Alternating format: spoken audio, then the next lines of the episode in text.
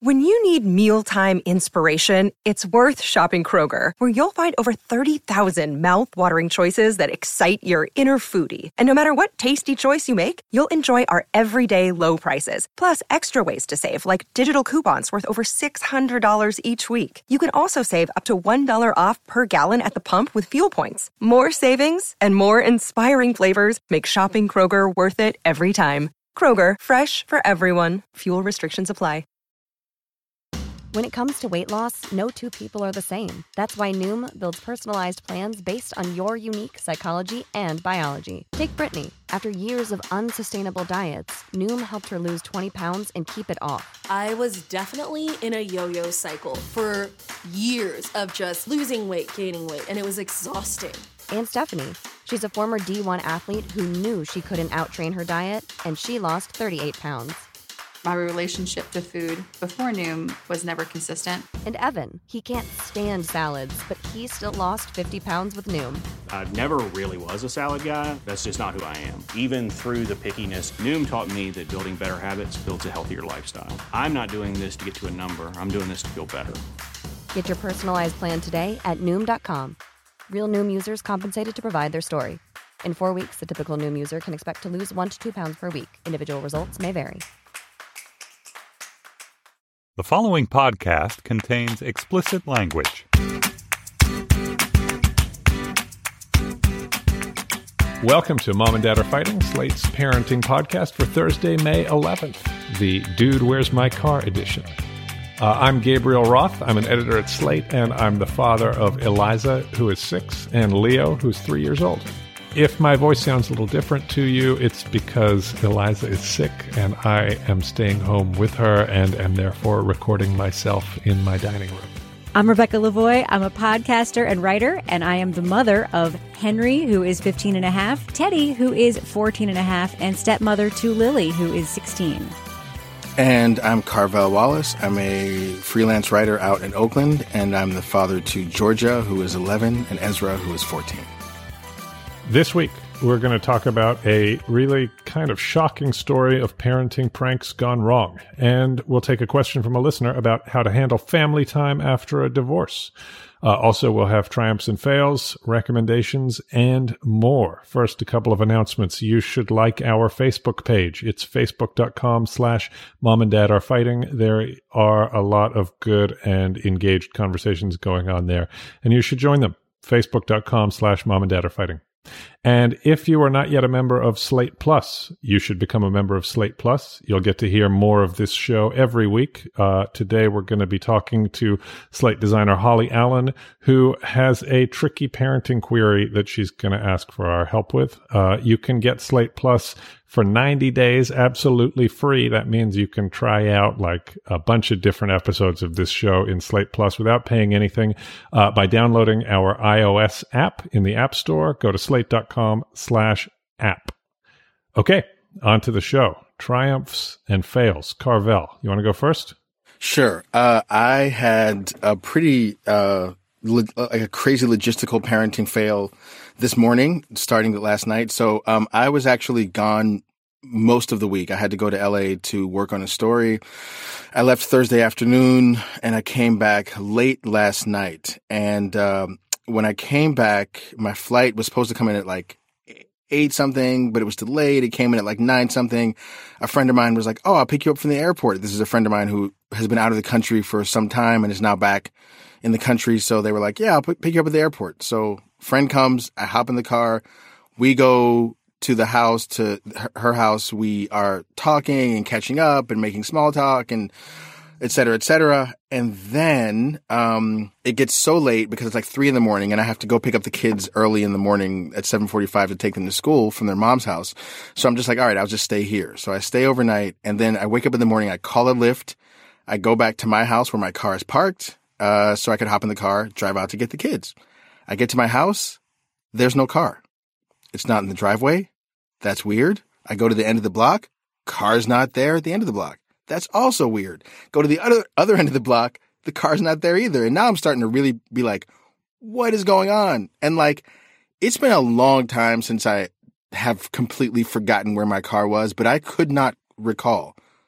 Anywhere in my memory about where my car actually existed in space. And like this vast panic opened up where I was like, what is time? What is space? Where am I? And so finally it occurred to me to check my Lyft, um, his ride history to be like, did I maybe park the car at their mom's house because it's closer to the airport and take a Lyft from there?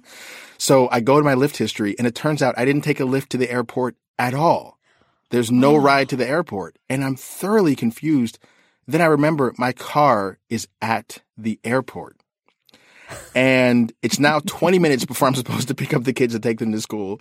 So I get on the phone, I call their mom and I explain the situation and she goes, ah, okay, which when you when you've known someone for 20 years, that ugh okay is loaded with all the times that I've screwed things up logistically because as many things as I'm good at in the world, one thing I'm terrible at is logistics. And one thing she's really good at is logistics.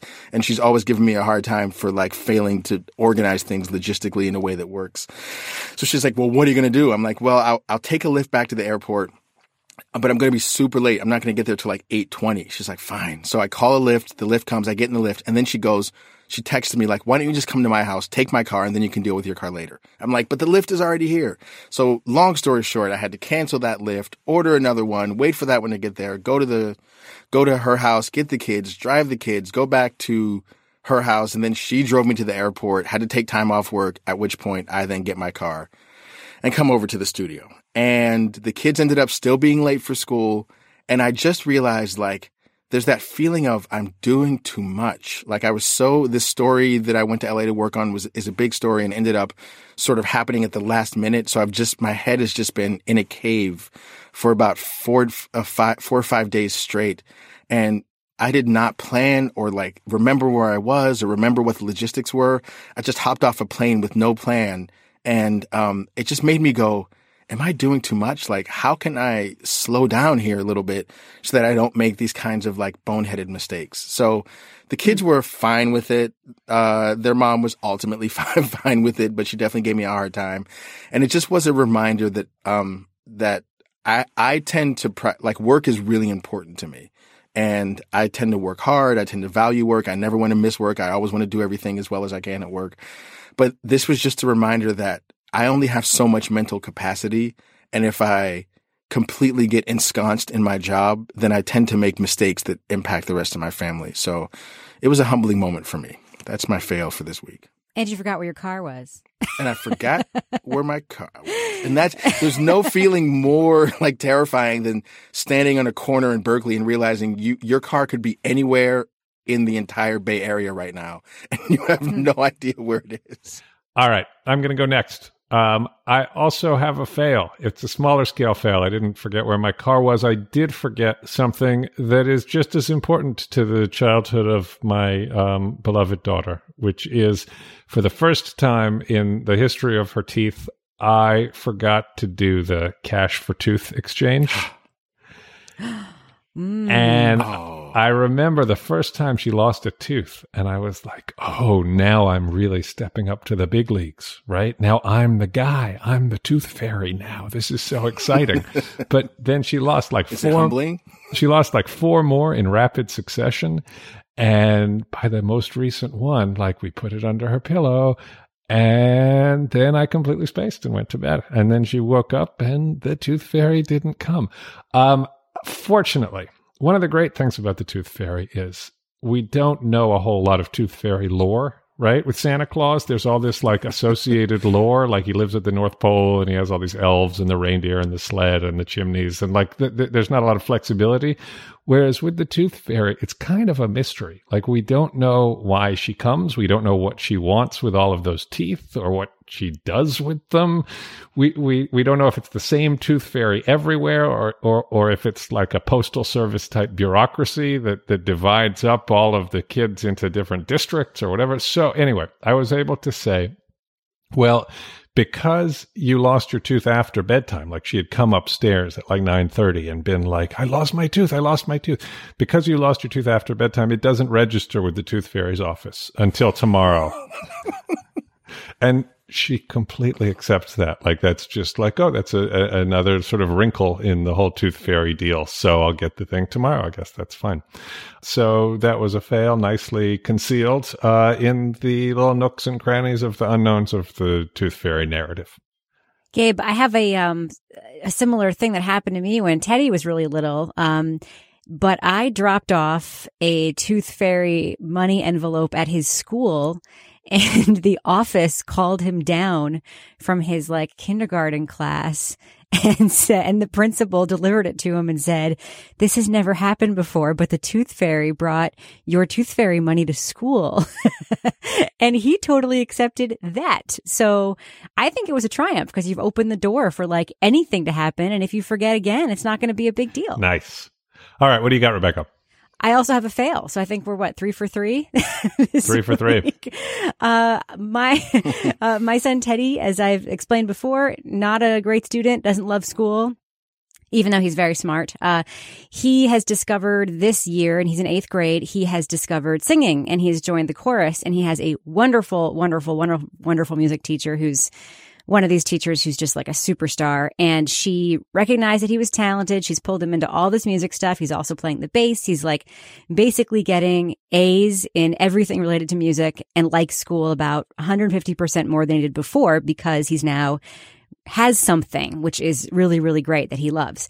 So he was um, asked to be in this music festival this past weekend which is like a regional thing where the teachers send their best kids to sing like in this really good chorus and their best band instrumentalist to play like in the really good band. Like where i grew up it was like all county or whatever but this is like the southwestern part of new hampshire because we're a much smaller state so he had this concert and he was super psyched about it. Um, he asked to get a haircut the day before. He asked to go buy new clothes for the concert because he's now all of a sudden getting enormous. We do all that. We get him there. My mom drives him over from Vermont to, to, to come to the concert with us. We file into this other high school's auditorium and we sit there, you know, through the band performance. And then it's time for the chorus. And then, um, out walks and sits next to the chorus one of those I'm struggling with this, but this really speaks to what kind of fail it was. Really, really dramatic sign language interpreters who is like interpreting as well as signing all of the chorus songs. And it was, it kind of reminded me of that fake sign language person who was at Mandela's funeral. I don't know if you guys remember that, that, that, that person who was just like making up the gestures. It was oh, so oh, dramatic and so over the top and I was cracking up, even though I knew it was the wrong thing to do and I felt horrible about it. And of course, my uh, 15 and a half year old son was sitting next to me and he was laughing. And my husband, who's also 12, was sort of like, and my son, after the performance, comes out and he's like, Oh man, I, it seemed like you're really enjoying the music. You guys were like smiling and laughing. You must have like really enjoyed it. And I was thinking like, I am the worst person in the world. I couldn't pull it together wow. and just look where I was supposed to look, be in the moment and just be like, oh, okay, that was funny and really focus on this thing that was important to my kid. I was distracted by, um, the very, very, very dramatic, um, sign language interpreter and, totally sent my kid the wrong uh, message about my experience in the audience. And so then basically had to be like, oh, yeah, it was wonderful. It was so great. And then my son Henry, of course, says, oh, we were also laughing at the sign language lady, um, you know, thereby putting a little chink in our parental armor. So that was my fail. I'm very ashamed on many levels, uh, not the least of which is that I was laughing at a sign language interpreter, which is terrible. Uh, obviously, it makes me a terrible person. But I swear to God, guys, if you'd been there, you probably would have done the same thing. You, you, you guys probably would have just been able to look away a little bit better than I was able to do. Wow. Yeah, that is. My prayers are with you and your family. Um. Three solid fails. Yay us. Let's move on. We're going to be talking now about a shocking and and and kind of horrifying story from the parenting internet this week. This starts with Mike and Heather Martin, a father and stepmother in Baltimore who have five children and they were running a YouTube channel called DaddyOFive, which had 750,000 subscribers. They were making videos for this channel that were at the intersection of two very popular YouTube genres, family videos and prank videos. And the problem is that when you combine family videos and prank videos, you get videos like this one in which Heather has sprayed disappearing ink on Cody, the youngest son's bedroom carpet. Here's what happens next. Get your fucking ass up here! What the fuck? What did you do? What the fuck? I didn't do that! What the hell is that? I didn't do that! You tell me what you did! I swear to God, I didn't do that! Cody! All over your carpet! I didn't do that! I swear!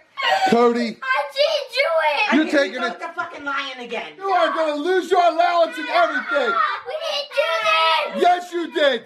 Stop! Yes, you did. It's just a prank, bruh. Yeah. Whoa. The Martins have taken down their videos and posted an apology. They say some of these videos were faked or exaggerated, some of them. once people started watching us and you know the kids got excited about it and they would try to see how many views they could get and we feel like we went from something that wasn't so bad and and then we just kept going more and more for the shock factor versus reality and to see what could get more views and they kind of feel like some of it's their fault and it's not their fault it's it's not it's we're the parents and we should have made better decisions Last week, we learned that the mother of Cody and one of the other children uh, had been granted emergency custody of them. So they've been taken away from the Martins. Rebecca, let's start with you. What the hell is this?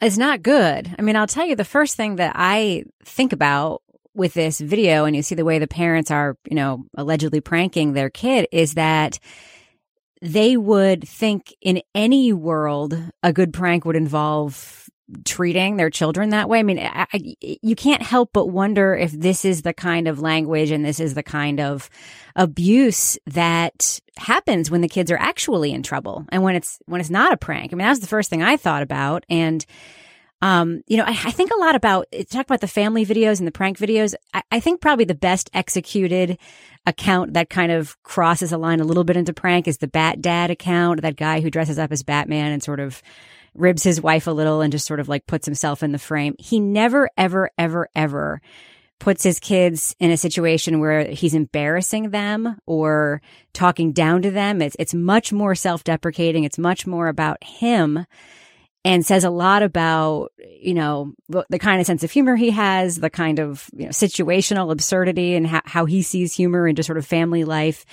Um, but this, it, it's, it's, it's hard to even talk about. I've seen it. It's also very hard to listen to. I think it's even harder just to listen to. Um, cause that poor child was clearly in distress, like a tremendous amount of distress, but also didn't seem to be pushing back on the language and the tone, which it, it, it leads one to wonder whether or not that's just how he's used to being punished, uh, when in fact he actually does do something or make a mistake. Yeah, I mean, this is uh, really, really shitty. I mean, it's it's terrible to listen to. Like, I, I just, I'm still kind of speechless. Just the fact that if we take a step back, that we've reached a moment in our collective media society where we listen to people talk to their kids this way. Like, I, I just, I, I can't I mean, I it's just fucked up. It really is. And I mean, to, to, yeah, I agree with Rebecca's point that like whether or not this is a prank has literally zero to do with whether or not this is as wrong as it could possibly be because um, that is just not the way two adults, two grown, compl- like full sized adults should talk to a growing child. Like there's just no justification for that. Prank, no prank, I don't care what the kid has done.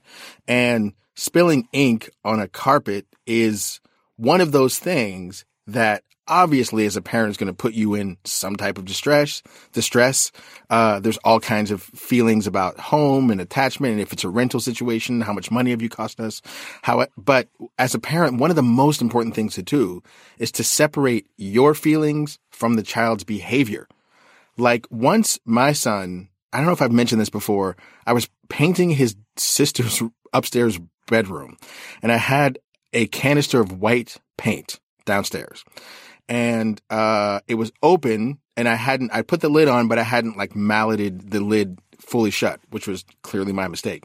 So we came home from school one day and my son, uh, just while we're getting settled, I'm putting down the keys, people are taking off their backpacks. My son, just in a moment of curiosity, picks up the, canister of paint, carries it over to the couch that I just bought like two weeks ago, sets the paint on the arm of the couch, opens up the lid of the, of the thing, and then, of course, he loses balance of the paint canister in the arm of the couch, douses the entire couch in white paint. And the the feelings that went through me in that moment were horrific. There were so many. I just bought this couch. I don't have the money. This thing is ruined. What could you have been thinking? What is wrong with you? These are the feelings that I had. I don't remember what I said to him in that moment, but I do remember deciding that it's really important that what that what I feel is this huge consequence isn't matched up with what his action was. His action was he was a kid Right. who was curious about a big old thing of white paint, which let's face it, is a transfixing image, and he wants to see what's up with it. That's not a crime. Like, that's not a crime. The consequence may be terrible. My feelings about the consequence may be terrible. The amount of money that I'm thinking of may be terrible, but none of that has to do with what he did.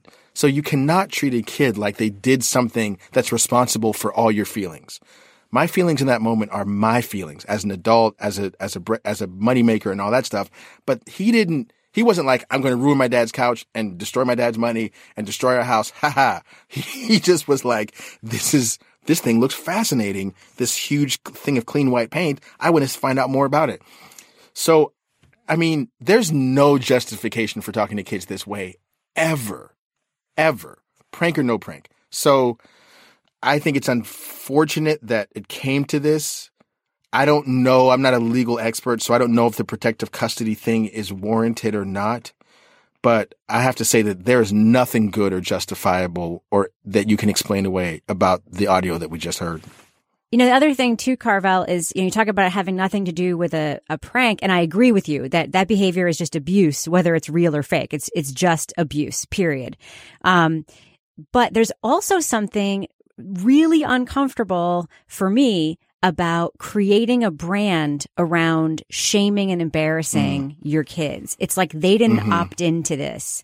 This is why, you know, I, I used the Bat Dad comparison because the kids in the Bat Dad videos are clearly opting in. You know, they, they, they know it. They like it. They participate. Um, and, you know, y- y- people might have mixed feelings about that too. I don't know. It doesn't, it doesn't, it just doesn't bother me that way. Like I would never post a photo of one of my kids on my personal social media accounts that I thought might be embarrassing to them. And typically I usually ask them if, if, you know, is it Mm. all right if I share this? You know, if I think it might be like, you know, that one I posted one recently of them sleeping in, in the lawn chairs on our vacation. And I was like, I'm, I'm posting this. Are you guys okay with that? Because you feel like that's not okay either. They didn't choose to have a parent with 1000s Mhm. of Twitter followers. They didn't choose to have parents with 750,000 YouTube followers. And for them to use that platform for the sole purpose of creating entertainment around shaming and embarrassing them is another layer that just is just really, really Mm. bad about Yeah. this, I think. what was going on with the Martins is connected to that. They did they did bring the kids in. Like what they're saying now is that the kids were doing a certain amount of shtick that like Cody, the kid being yelled at in that video, is in on the joke and is very good at performing distress and at crying or whatever. And and I don't know if that's true of that specific individual video, but it, it's certainly clear from other videos they've done that the kids were engaged in the goal of making these videos and putting them on YouTube and getting zillions of followers and then making money from it and getting toys and stuff out of the money that they made from advertising on their YouTube channel. Like the parents had had implicated the children in this whole project. I, I, I feel like that's troubling in its own way. well, way. yeah, and think? like, I mean, yes, that's troubling in its own way. But what's most important about that is that that is not the intent of the videos in the public sphere, right? The, the videos aren't like, Mhm. "Hey, we're a family of actors, and we're going to perform this scene that we know is fake." Right? The intent in putting this out there is that the, the average viewer is supposed to believe, for the sake of entertainment, that the kid is being attacked in this way. And so that to me is a key difference. I mean, you can write and perform a scene that in, that in, involves bad behavior, but we have to know that this is fiction.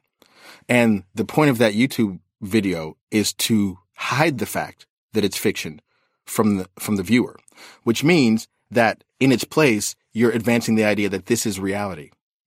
And so in doing that, you're advancing an idea of parenting that is that is incredibly inappropriate, gross, disgusting, and abusive.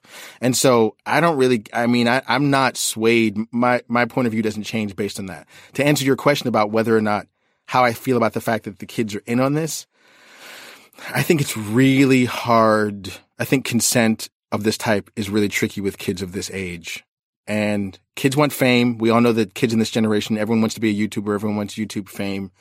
But I think that the parents have displayed at the best a great deal of emotional irresponsibility by putting the kids in a position to say, Hey, can you act out this horrific abuse and in exchange you'll get some stuff?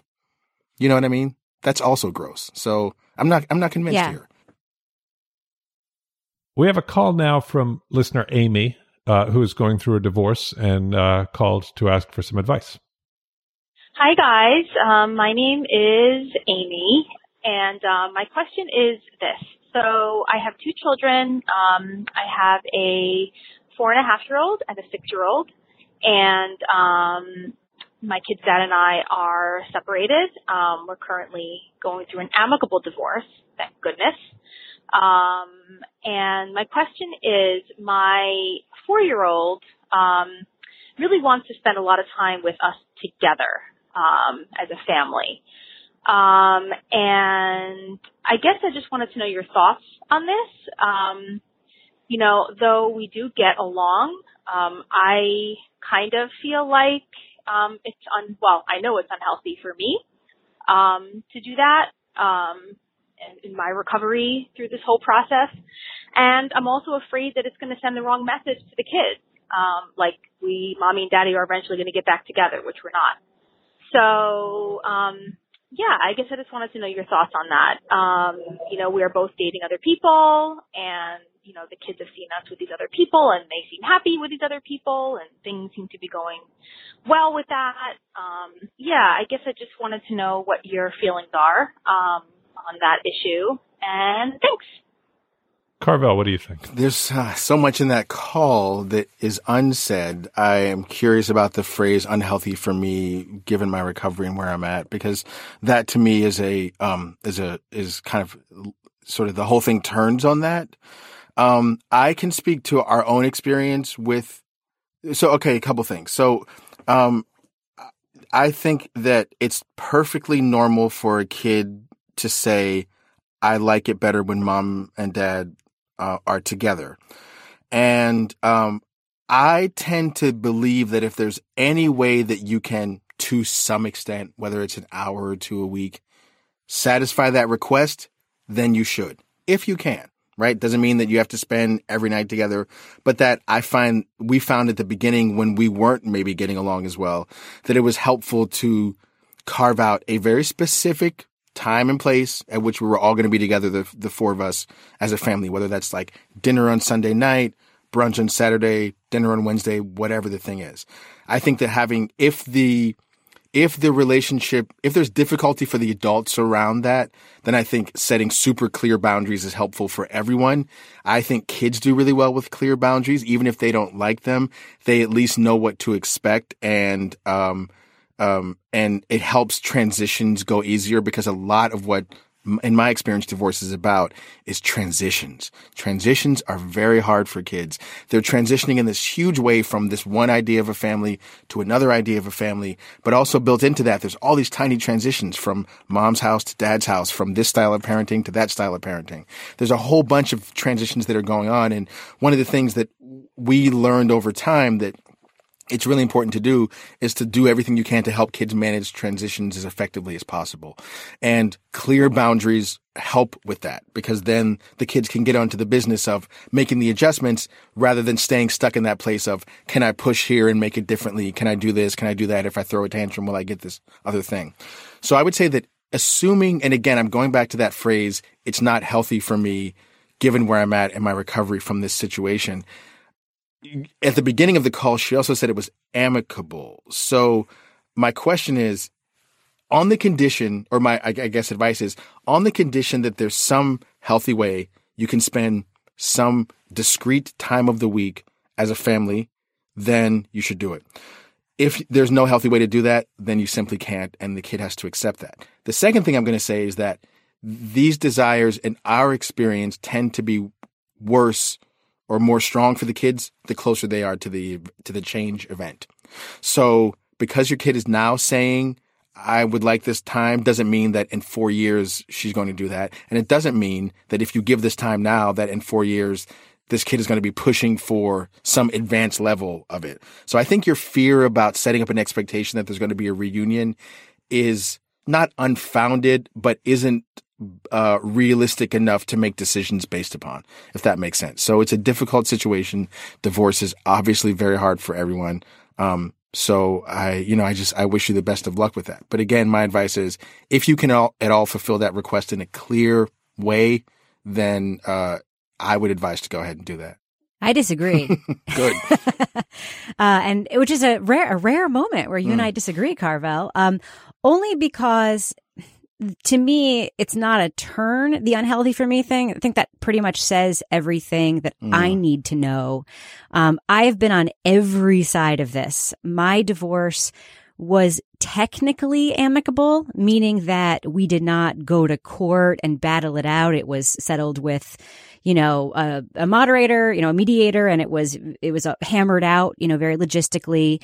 And there was not screaming and yelling and throwing things, but it was still a breakup. And we initially tried to do, um, you know, birthday parties, that kind of thing, just do one where we would both be there and do it on neutral ter- ter- mm. territory and stuff. And then we went through a long period of time where my ex husband, uh, wanted absolute separation, so much so that we would not even be able to go to school meetings together. If the school wanted to meet with us, we'd have to do it separately. And that was not good either.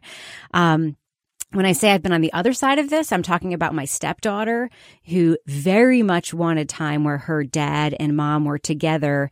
And it was difficult. And as one of the things that she did when she was a lot younger, um, closer to the age that this woman's child is, but she was, you know, seven, eight years old, is she would create situations that force hmm. them to be together. Like there would be, she'd be very upset. You know, she would, she would, uh, and she would learn that if she was very upset and it was about the divorce, that then the parents would get together and they would all talk as a family. So it didn't help her, um, not, it didn't help her move on. It didn't help her grow in that area because she was being positively reinforced, uh, when she would have a, a, a breakdown or a drama or a reason to get to get her mom and dad in a room together and it was only when they started saying no that she then started to feel better about her life. It was a very interesting change. I mean, the only other thing I will say is that I think the time for there to be mom and dad together time is when it's around something to having to do with the kids.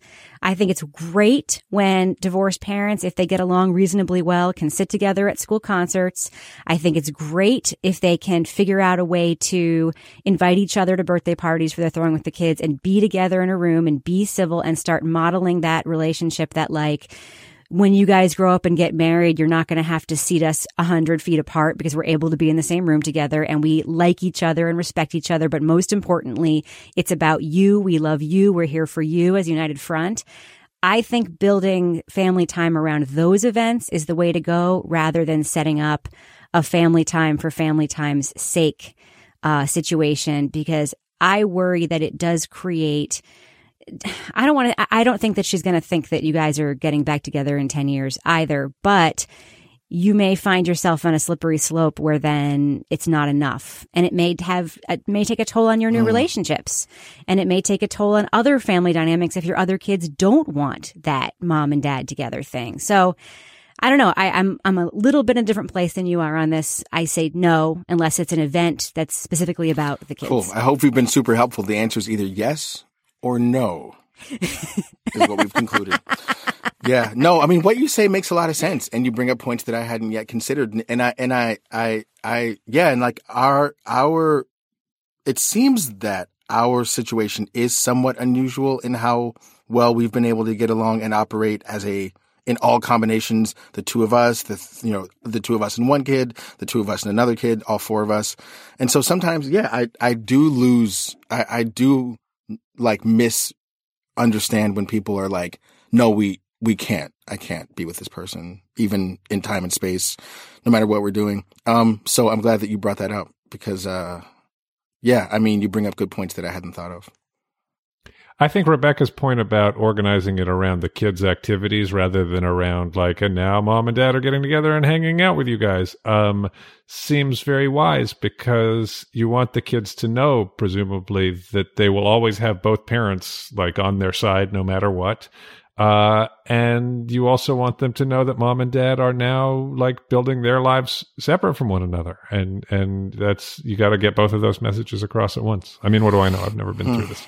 Um, but I say, Amy, listen to Rebecca rather than Carvel. Ignore Carvel. 20 points rebecca Thank you for the call, Amy. I hope that was helpful. If you've got a parenting conundrum that you'd like us to take on, uh, there are a lot of ways you can send it to us. You can email it to us at momanddad at slate.com.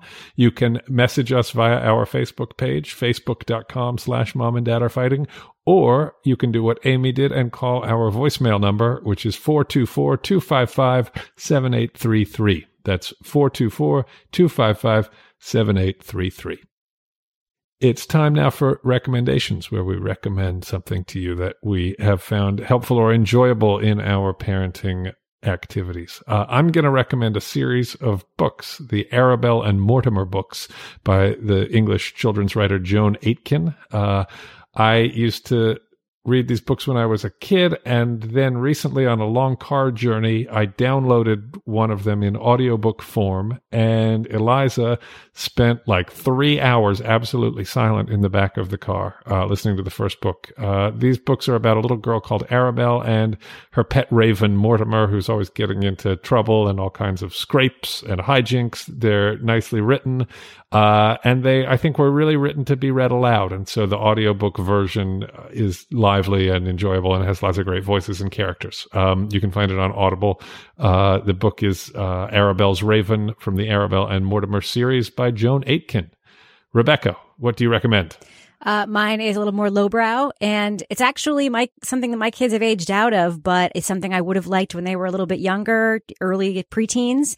Uh, when, by the way, my kids were watching iCarly, the best sitcom ever created for children and their parents together. Um, but there's been nothing that's come up since then that I've thought, oh wow, I would have wanted to watch this with my kids when they were 11 or 12. But I just ran across one, so I just want to mention it, and it's an unlikely pick. Uh, Netflix has a reboot of One Day at a Time that is actually really good. Um, it's got a laugh track, which some people find off putting. I get it, but it is what it is.